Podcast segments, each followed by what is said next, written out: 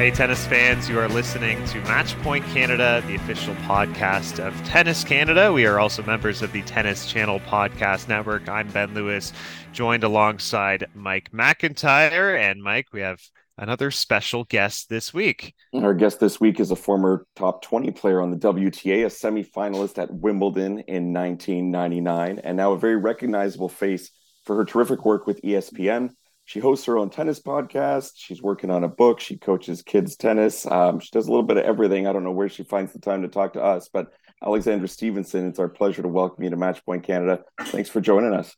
Thank you for having me, guys, and thank you for staying up late. yeah, absolutely. Well, you're worth uh, staying up for, and it's it's great to chat with you. Um, we most recently saw you, of course, covering the U.S. Open. So I, I, just want to start there. Maybe what was the experience like at Flushing Meadows this summer, and was it maybe especially cool seeing a young American in Coco Gauff break through and and win her maiden Grand Slam title? Uh, it was very exciting. Look, from the beginning, we ESPN has been covering qualifying for the last couple years, which I think is great for tennis in general to bring more people to the sport. And the USTA brings in its free tickets for the whole week. So they had like 70,000 people come in through that whole week for free, which was extraordinary. And from the beginning, we saw Coco's summer how she mm-hmm. started at Wimbledon with a big fail to Sofia Kenin, who also is a Grand Slam champion, but she should have won that match if she had played right. And she just really went back to work, and we saw her start winning tournaments. And then all of a sudden, Brad Gilbert popped into her camp.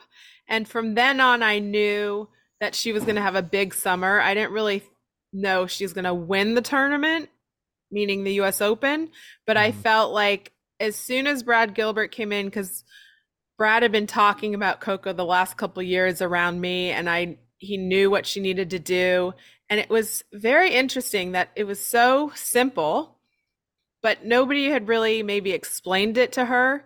And I know Pere Riba had come in as a new coach, and she kind of just had a refresh, refresh, reset button, and look, the women's game today is about movement and defense and then a little bit of offense. I mean, we saw Sabalenka win Australia and she is one in the world, but that's she's different than the rest of the field. You look at the top 100, it's a lot of movement and defending and not a lot of power like how when I came up in the 2000s. And so I knew Coco could have a way through if she had a good draw, she could make it through the semifinals, and then everybody saw her draw and was like, "Oh, Swiatek." But look, Iga wasn't really on point the whole summer, and didn't, didn't even get to that match. No, she didn't even get to the match because Ostapenko took her out. So it was just kind of exciting that we had from qualifying day one started talking about Coco and the build up, and she actually was able to follow through and then win her first Grand Slam yeah, her defensive movement is outstanding. We saw her here in Toronto last year, and we're just blown away by the talent that she has. So you get the right voices in your corner as well, and that was maybe just the missing link there because that summer between DC, mm-hmm. uh, between uh, Cincinnati, and just kept getting one one up, one up, one up, and then her first yeah. Grand Slam title.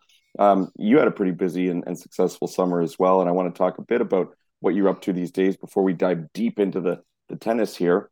Um, I mean, obviously, we're very familiar with your tennis career. Uh, your work with ESPN has been terrific, top notch, and you were so prominent this year in all the coverage each day. We saw you speaking with Canadian journalist Mark Roe a few times on TSN. So you got your Mark and I are buddies. oh, nice. He calls yeah. me Canada's favorite commentator. Well, see, that's that. how that's how I'll introduce you next time. Great. Um, but I wasn't aware so much about um, you know your podcast, Serving Aces. You mentioned before we hit record about a book you're working on why don't you bring our listeners a little bit up to speed about what what you're up to these days, uh, aside from you know the the things that you're most well known for, I suppose.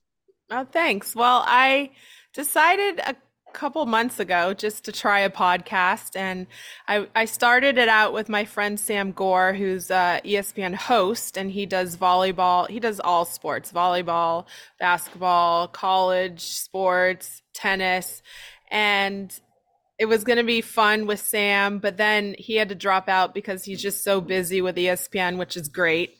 And I found my old coach, Hugues Lavadier from Quebec City, from Levy, Levy, I have to say it right. And I called him up. I'm like, hey, do you want to be a guest on my podcast? And he's like, sure. And so I really just kind of started it, didn't really know what I was doing, and kind of fell into a rhythm with Oogie.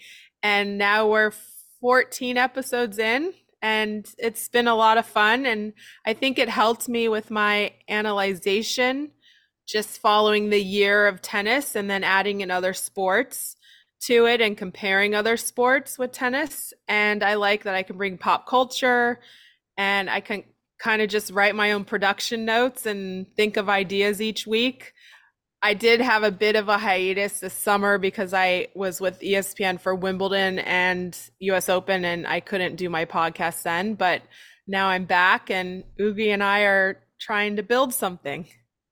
Awesome. Oh, that's, that's well, really, really cool. Welcome to the world of pod, tennis podcast. Thank you. Well, we I have to have you guys on. The more oh, the merrier. Yeah, and and with your Montreal that. connection, it's only natural that we, you know, also uh, we'd love to. Yeah, absolutely. Yeah, that'd be fun.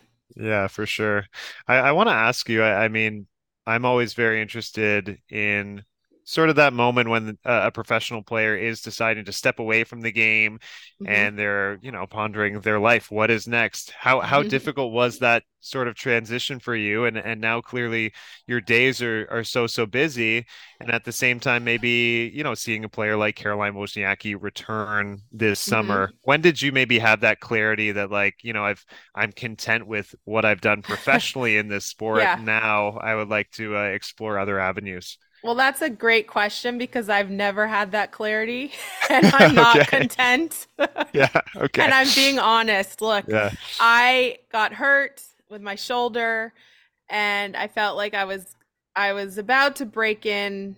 I was 18 in the world and I was really finding my game and finding I was beating like from 1 to 10 and I'd beaten Capriati 3 times in a row and she was ranked 1 and I finally kind of found the rhythm. It took me four years to figure it out, and I was finding my game, and then I hurt my shoulder, and then I got surgery, and then I fought my way back to like 200, and I just really didn't have the backing of a team and the build, the building that you need.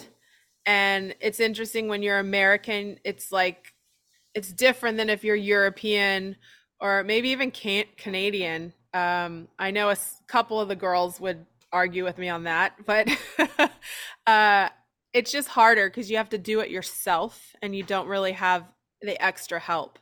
And once my shoulder uh, got hurt, I lost everybody kind of in my tennis life. They kind of just walked away. They didn't want to help me out. And that was difficult. And then, but I'm a fighter and I didn't want to give up. So it took me a long time to get my shoulder back. It was a lot of losses. And you can look back like maybe I should have just waited, but if I hadn't have gone out there and competed and gotten my motion, I wouldn't have had I would have had a stiff shoulder and it would have never been the same. A lot of players had tried to come back from the surgery I had and couldn't. And uh, then I got to a point where I was like going to get set up. I had found a sponsor and I was going to try and then COVID happened, and I was like, I'm 37, I think, or 36, 37, maybe 37 or 38. I kind of stopped counting my age. same here. Same here. Yeah. Yeah.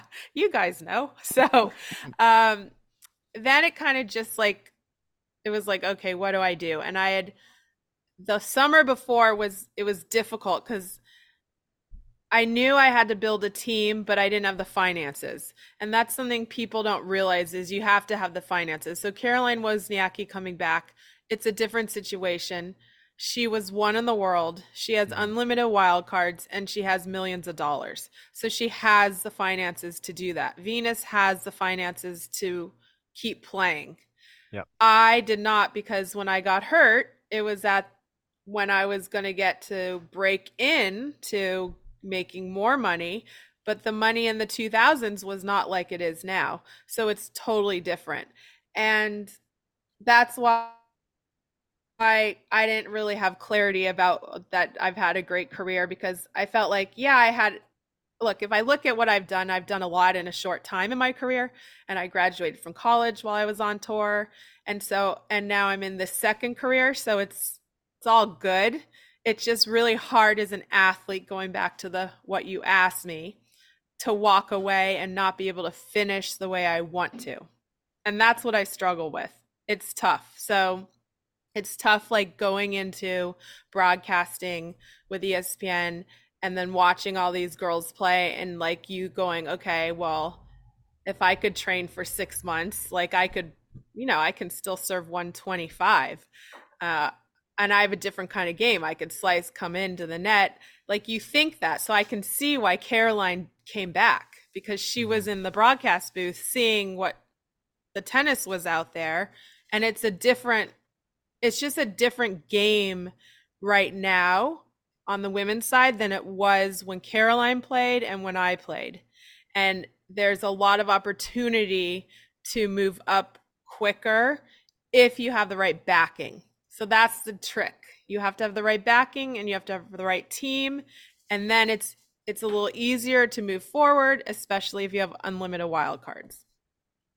I, I'm I'm always fascinated uh, by by the mind of an athlete and it's really cool to hear that you still clearly have like that competitive fire are, yeah are that, that, hasn't gone out look i can hey, tell i went surfing last week and i have to yeah. say i i hired a surf coach because i hadn't done it in like 15 yeah. years and i was like i'm just gonna go because i'm in i'm like right by the water and it's ridiculous that i never go so mm-hmm. he was very cute, I have to say. a little extra motivation. He was, he's like he's like yeah. 18 years younger than me, but hey. Well, that's fine. Madonna dates people 18 years younger, right? so, but I was so competitive because he's like, mm. "Oh, it'll take a while." I'm like, "No, I I used to surf all the time. Like I grew up surfing." And I'm like, I'm going to get it. You watch. In like four, I'm going to get up and I'll be up for the whole hour because I booked an hour. He's like, Are you sure you don't want to do 30 minutes? I'm like, No, I'm doing an hour. So I got up. It took me three tries. I ate nice. it the first two. The third mm. try, I got up, and then I did the whole hour. I was up every time, and then we did two drop in waves because I was just doing the whitewater because it was like my first time in a while. And then he's like, "Oh, let's try some drop-ins." And I was like, "Okay." And so he set me up and then I just went. But yes, an athlete is always competitive even in Monopoly. Wow. Wow. Have have you have you always do you think had that uh, competitive spirit about you from from a very young age and i also wanted to ask you because mm-hmm. for those who don't know it's it's a very interesting story actually uh, that your father is dr j julius erving one i mean one of the greatest nba players of all time and you had a very fascinating story actually first meeting meeting him for the first time i think back in in, in 2008 i mm-hmm. wonder uh, if he passed on some of research. that com- oh a little bit i wonder if he passed off some some of that competitive edge as as you know a, an all-star phenomenal athlete as well well i think look how i was raised i was raised to be an athlete um but I was in the I was in the pool at 6 weeks. My mom felt swimming was really good for babies right away and their lungs and the development. And she was a sports writer, so she wanted me to be in an like something athletic because I would get a full college scholarship. That was how she was going to get me through college. And obviously with who my father is and then she knew I'd be athletic. But it doesn't always mean like just because you have a professional athlete, mm-hmm. one parent doesn't mean you're athletic. But my mom was athletic. And then I came out and she said, Oh, this is an athlete. Like I was, I guess I was lean and mean when I was a baby. but at six months, I could do, you could toss me in the deep end and I could just do somersaults in the pool and then I growing up I loved gymnastics, so I'd always be doing cartwheels and I was just very active. And surprisingly, I didn't talk till I was three, which is funny now because I like to talk. Um, but I was always doing athletic stuff up until then. And then I got introduced to tennis at three, and I liked ice skating, but I was too tall. Uh, I tried that. Uh, I tried soccer and I kept swimming and tennis. And then at nine, I played my first tournament and I decided to choose tennis at nine. And I think, yeah, I think a lot of it has to do with your genetic background. If you're functional with your body, you can tell like like when you look at kids like since i'm coaching kids you can see who's functional and who isn't and I was not functional. You weren't functional. no. You you can see it, but you oh, can thanks. also no not with you. With other kids you can see. Yeah. But you can also build an athlete. But to build an elite athlete, you do need a body that can be, you know, athletic. Mm-hmm. I mean, if you look at a lot of the female tennis players, a lot of them are skilled athletes or skilled tennis players, but are they could you put them in another sport? Maybe 20% you can put in another another sport. Men's side maybe like 30% you can put in another sport maybe four maybe a little more. Uh, but yeah i think if i had picked swimming or track and field i could have done any of those. Well and you clearly you clearly ended up in the right sport and i and you, did and you really hit the ground running too i mean i vividly remember that summer of 1999 at wimbledon and and you know full disclosure you and i are the same age so you know it was nice for me to see someone you know of my age at the time who was having yeah. this this deep run and you know i'm just thinking we've seen so many young players um, even in recent years have big runs early uh, mm-hmm. even here in canada bianca andrescu yep. in 2019 leylah annie fernandez more recently yeah. uh, but difficult to sustain it. And I'm just wondering, you know, what are the pros and cons to having such a big result early in your career? Uh, you're yeah. obviously in a in a great position to be able to speak to that. I would imagine. Yeah, well, I think, look, I think there's a lot of pros, but then I think the cons are, it's not so much the playing but this affects the play on the court. So the cons are the media, the environment you have to learn how to be in, and the opponents, and then all the what word would I use for it? It's like it's like all the jealousy you get. So it's interesting because you're it's when you have a run like that, look, and then everybody takes notice and it's fabulous. And then you have to back it up, but you're still young and you haven't learned how to be on tour. So even with Bianca and Leylah, they were, it's a bit different from me because I literally came from high school. I'd played a couple challengers, but I was in school full time and then I was doing challengers on my um, breaks. But even for Bianca and Leylah, because I played doubles with Bianca in a in Granby uh, hmm. before her right? run. Yeah, no we, way. We wow. got to the semis. I think we lost to Erin Routliffe and oh. her partner. She so was our guest. Was, she was our guest last week on the yeah. Podcast. She just Grand won Slam the U.S. Open. Yep, yeah. Grand Slam champion. So I think the hard part is okay. Then how do you handle the attention with the media? And going into a press conference and then just getting bombarded with questions if you lose how do you handle that? And look we we've seen it with Naomi Osaka too and she's won more than one grand slam. And then how do you handle the jealousy of the other players and the coaches and just anybody around you? How do you handle that energy? And then how do you set up your season so that you don't get distracted from all the outside stuff and then you have to add in social media for for the ones now i didn't mm-hmm. have that luckily but i did have newspapers and you just don't read them and then how do you handle all that and take it on court and be competitive against players that want to crush you like every time right. and find your game. So I think that's what people don't have empathy for because if you haven't gone through it, it's hard to understand it. Yeah, and I think good point that today with all the social media, like, oh my goodness, it magnifies it. I mean, look what Coco with. Gauff said in her speech. I almost fell off my chair. I couldn't believe it either. Yeah. I was like, wait, everybody loves you. Yeah, who's hating on Coco Gauff? yeah, honestly? like who's hating on you? But see, I I stay off social media, so I don't I don't know. But obviously, she was getting people that were hating her, yeah, and she yeah. felt it. So, and that, it in the ESPN realm, everybody loves her. So I was going, whoa, this is like totally off book. Yeah, my jaw dropped too when I heard her say that. So you just never know what players are dealing with. You don't you know. know. Um, you persevered though. You stuck with it, and as you mentioned earlier, like even into your late thirties, you were still going. And Ben and I remember yeah. seeing you here in Toronto at the Tevlin Challenger. You know, just I feel like a few years ago. And yeah. I heard someone speaking about you, and I'm like, no, she's not here. Come on, really? And then I saw you, and I'm like, oh my goodness, amazing. Um, yeah. Look, I didn't want to walk away and give up Eh, because I don't give up in anything I do. That's like a big thing for me. It's really hard to just give up. Like, even if I'm practicing serves with one of my kids and I miss one, like I have to make like I don't really miss a lot with them, but I just don't give up. It's I it's it's a good quality, but it's also it's it's a hard quality and I know athletes will understand this, especially professional when like you don't have another option and you have to walk away. It's just like heart-wrenching, but it's a good quality to have that you don't give up because it helps you in life.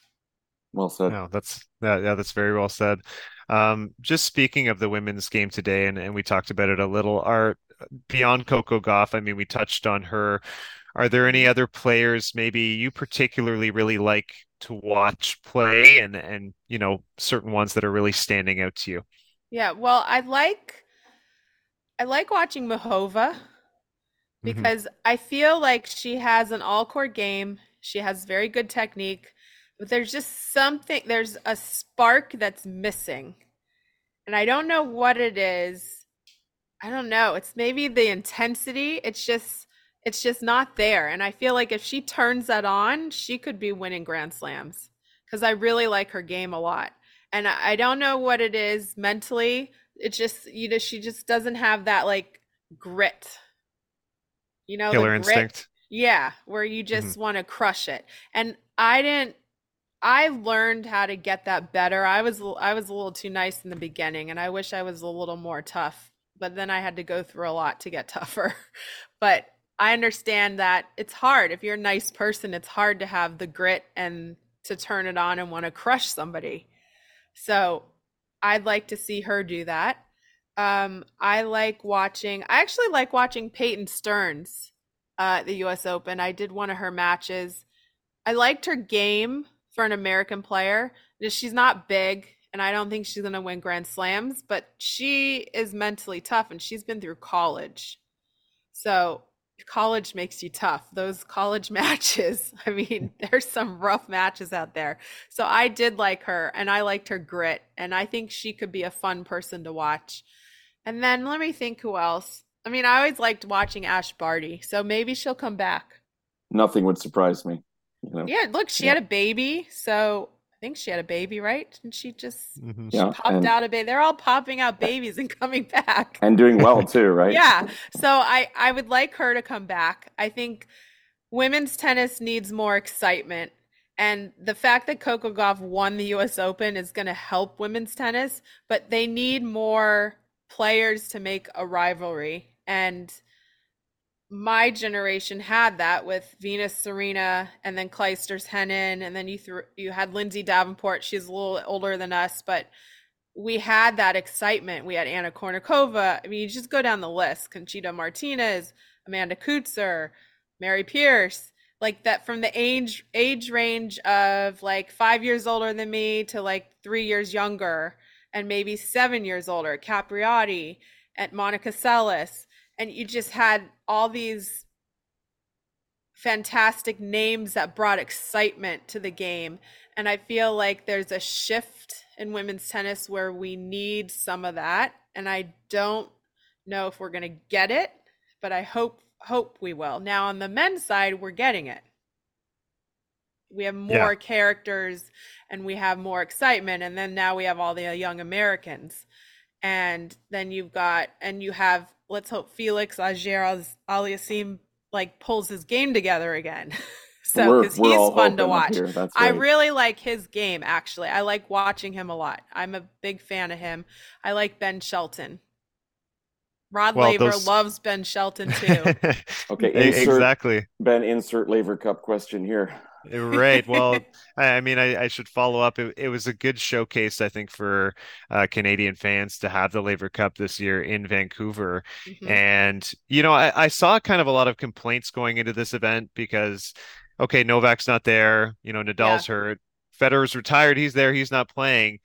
Do, do you think maybe there has to be kind of that wave of acceptance of like we're ushering in this new generation these mm-hmm. are going to be the faces and yeah. we have to kind of embrace their games because I, I honestly thought a lot of the tennis was pretty great yeah i did too and yeah i think i think wimbledon and us open this year showed that there's more to now Roger and Rafa and Andy Murray. I mean, Andy Murray's still playing and he's still exciting to watch, but there's more to men's tennis to watch than those three.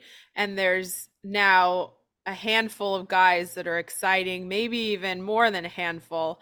Maybe there's six guys that could win Grand Slams right now, even though Novak is just dominating. Mm-hmm. but if on any given day, look, Medvedev, you have him. You've got Alcar- Alcaraz, obviously. You've got Novak. You have. I could even throw in. um Who did I like? Oh well, Rublev. Even though he hasn't gone past the quarters, I mean, the guy's gone to how many quarterfinals? Not nine of them now. Yeah, that's impressive. So you've got I could go down. I mean, Ben Shelton, he's not ready to win a Grand Slam, but who knows? Maybe the draw opens up and he could do it. So Francis Tiafoe. So I feel like this US Open was important for the tennis world again to see on the men's side that there are a lot of new characters and they're more they're exciting and they have personality and I feel like Alcaraz is leading the charge obviously and he's really invigorated the men's game after people like being upset that Roger and Rafa are not playing. Yeah, absolutely. Um, we're, we're heading into overtime almost here on our chat because yep. my Zoom says it's going to uh, you know implode in four minutes. But I'll, I'll give you one to end on here, and that's okay. Speaking about the Laver Cup that was here in Canada for the first time, uh, what do you take of this event? Is it uh, an exhibition? Is it really competitive? I mean, the thirteen to two overall scoreline for Team World didn't really lend itself to a big finish. It kind of ended with a whimper with just the one doubles match on Sunday. Like I would have been ticked if I had bought tickets for the final day. Unfortunately, yeah, you got that match, right? So yeah, what, I don't know. Overall... There's there's so many cups going on now. I feel like it's kind of it's still an exhibition. Look, it's not a tournament. They're getting paid though, but they want to win because it is a team event, and they made it competitive. But really, is it hundred percent competitive? I don't know. I haven't played it because they don't have women, they but should. I, they should have women. Should. I, I don't know. I feel like Europe needs to step it up, obviously. But before that, the world was couldn't even win True. any. So yeah. maybe it's just flip flopping, and they have to find their way and the balance, and it'll get there. I mean, you've got Roger Federer and his agent Tony Godsick running it, so we know it's going to be successful. It just is it going to be successful? In America, and it's going to be tough if they keep holding it now during football season. But in yeah, Europe, I think it's more popular. It's tough competition on North American side, I feel, because it's like college and NFL all at once. But yeah, I think all those cups are still kind of exhibitiony, but they're competitive because you have something on the line at the end of the day. I personally think they should have had Federer come off the bench to help Team Europe have a little spark there. I mean, he couldn't right? have yeah, hurt, like right? put him in doubles, right? Couldn't have hurt. Yeah. Yeah, yeah. yeah that would have been fun. Well, look, Alexandra, thank you so much for your first appearance, and uh, I'd like to say first of hopefully many moving forward. We really enjoyed having you on, and and, and Ben will say a few words too. But but thanks for joining us today. Yeah, thanks. Uh, thanks so much for coming on. It was it was great to hear the the insights of an athlete as well. I, I feel like anytime you're maybe broadcasting a match, it sounds like you want to get down there and, and hit the ball yourself. So that's really cool to hear. Thanks. Well, I got great advice from um, a fabulous uh, guy who's now on NFL football, Tom, and he told me you act like you're playing the match for the viewer and you like you get cool. immersed and you pay attention to the match and then you present what you feel like is going on. I love that. Tom Rinaldi told me that. There you go. Perfect, Tom Rinaldi. Thank yep. you so much uh, for joining us, and uh, we'll chat to you another time. Thanks, guys. There you have it, Alexandra Stevenson. Uh, that was a really fun conversation. That that was, and and I don't know what you never really know what to expect when you're talking to a guest for the first time, but uh, just deep answers, really elaborating. Uh, she wasn't kidding when she said she liked to talk, and uh, she had a lot of interesting things to say. Um, you know, the one point that um, I I didn't jump in and, and interject, but it's just interesting to see people's take on sort of the ATP versus WTA, and when they make those comparisons, like for me, I always think, oh, the women's tennis is fantastic. It's actually like my preference to to cover a women's event. And and her take was different that she felt like the men's game has more personalities, and I think it's just, you know, I don't necessarily agree with that, but it's interesting to see how people can have different views depending on, I guess, what excites them and and what they connect with. Yeah, and obviously, um, I, I think reflecting on those big time rivalries that we did have kind of late 90s early 2000s there is an element that you know she's probably drawing from and those were incredibly exciting I, I think there's a lot of potential right now with the women's game to get those rivalries going, especially now Coco has beaten Iga once. You know, if those two keep clashing in the later stages of tournaments, that's an exciting one. Aryna Sabalenka, Rybakina, these types of players like meeting in the later latter stages of events, uh, you start really building up the excitement, um, which is exactly what we need. Uh, we'll carry on. I mean, I mean, we touched on the Laver Cup with her in Vancouver. Team World getting their second straight victory uh, defeating Team Europe. And this was really domination start to finish every day. And as you said, like day three, kind of a stinker, honestly, because we got the one doubles match, but uh, 13 to 2 win. I, I, guess which player maybe stood out to you the most from Team World um, in in the weekend uh, of who just kind of played great tennis? Yeah, so to look at some of the positives, because honestly, ending with one match and no disrespect to doubles, but you know, it being the doubles match too, and didn't even have our Canadian in there, which I would have thought for you know the Vancouver fans they would have thrown Felix in there. Um, so it, it, was kind of a disappointing, you know, for me event. I don't know where it goes from here. I mean, it's going to continue. I'm sure they put a lot of money into it at this point, but uh, it's going to need something to to spice it up a bit from this year's edition, uh, I think. But a, a, player that really impressed me um, would have been Shelton for sure. Yeah. Um, you know, the confidence that you can see growing before your eyes the experience that he got out of playing in this type of you know more exclusive event. Um, I think very important to his career development. Uh, having people like the McEnroes there, Rod Lavers around, Roger Federer's there. I mean, this is a big. Even though it, it feels a lot like a, an exhibition tournament, like Alexandra said, and even though this year's installment wasn't uber competitive, still there's a lot of like you know star power around the event. So I think for him being there and playing such a decisive, you know, I mean, he won the opening singles match to set the tone on day one. Mm-hmm. He won both of his doubles matches with Felix on Saturday and Francis Tiafoe on Sunday. Uh, so I think for him, really nothing but but positive to speak of for the young American. Yeah, well said. Uh, he was certainly one of my picks. Uh, I'll give credit actually to Francisco Cerundolo because again, like a player like him who don't get me wrong, he's a solid kind of top 30, top 25 guy, but this is still a new arena and new environment for him to be amongst you know legends of the game, greats of the game, and and superstar players, and get a great showing beating Davidovich Fokina in his first match in singles uh, is definitely impressive. And I, I thought Francis Tiafoe, of course, brought great energy uh, the whole weekend, which he always does. I know he won a singles match, gets it done in, in doubles as well a couple times, beats Hubert Hurkacz, and they've had a kind of a back and forth rivalry. I think that head to head is is three three now. He was serving great. Uh, he's always seemed to play well in these team events. He's such an entertainer. And you know what? This was a good weekend for Felix Auger-Aliassime. And we've we've been looking and searching for positives for this trying 2023 year. If we circle back to last year, I mean, in a way, this event kind of kickstarted that fall run, and he had a singles win over Novak Djokovic. So maybe he's looking to the way he played in doubles with Ben Shelton and getting a confident win over Gael Monfils in singles to say, like, hey, I can still play at a high level. A confident and somewhat perhaps controversial win in the sense yeah. that there was a little bit of friction between them. And when I saw Twitter kind of explode with it, you know, because I wasn't watching the match live, I went to check in and I'm like, whoa, this is a little bit rare from Felix to see this level of spiciness. But honestly, I got to tell you, like I liked it, and that's nothing against Monfils. He's one of my favorites, and and I don't think that it's exclusive that you have to be either competitive or entertaining. I think you can do both at the same time, as he's yep. proven over his career.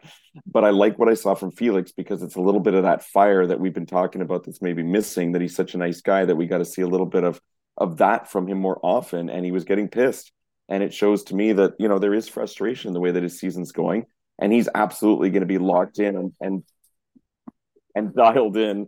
Um, sorry, as things fall apart in my uh, make, makeshift set here in the kitchen, um, that he's dialed in and that it means something to him, and and that he was going to give 110 percent try and get that victory, and and he can't afford to play it loose. You know, he's got to go uh, full tilt right now to salvage his season.